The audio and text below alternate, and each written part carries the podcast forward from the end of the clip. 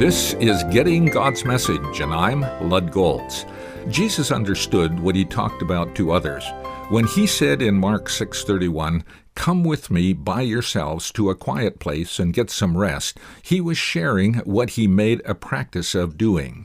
In Mark 1:35 it says, "Very early in the morning, while it was still dark, Jesus got up, left the house and went off to a solitary place where he prayed." Time with his Father refreshed him. Again in Mark 6:46 we read, after leaving them, he went up on a mountainside to pray. This is how he maintained margin in his life. This is how he avoided stress, even though his life had more demands on it than most anyone else. I have often reminded myself of this impact statement and tried scheduling time to relax, alone, rest, and relate to my Lord in prayer and reflecting on His Word.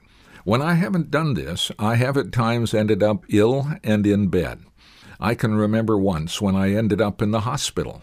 There is no need for this because Jesus gave us this impact statement Come with me by yourselves to a quiet place and get some rest. I don't think I'll ever forget this impact statement. I didn't even have to work at memorizing it.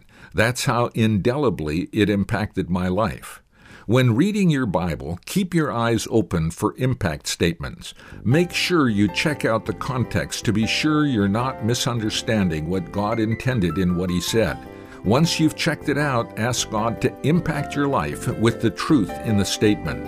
That's how you grow through reading and studying God's Word alone with Him.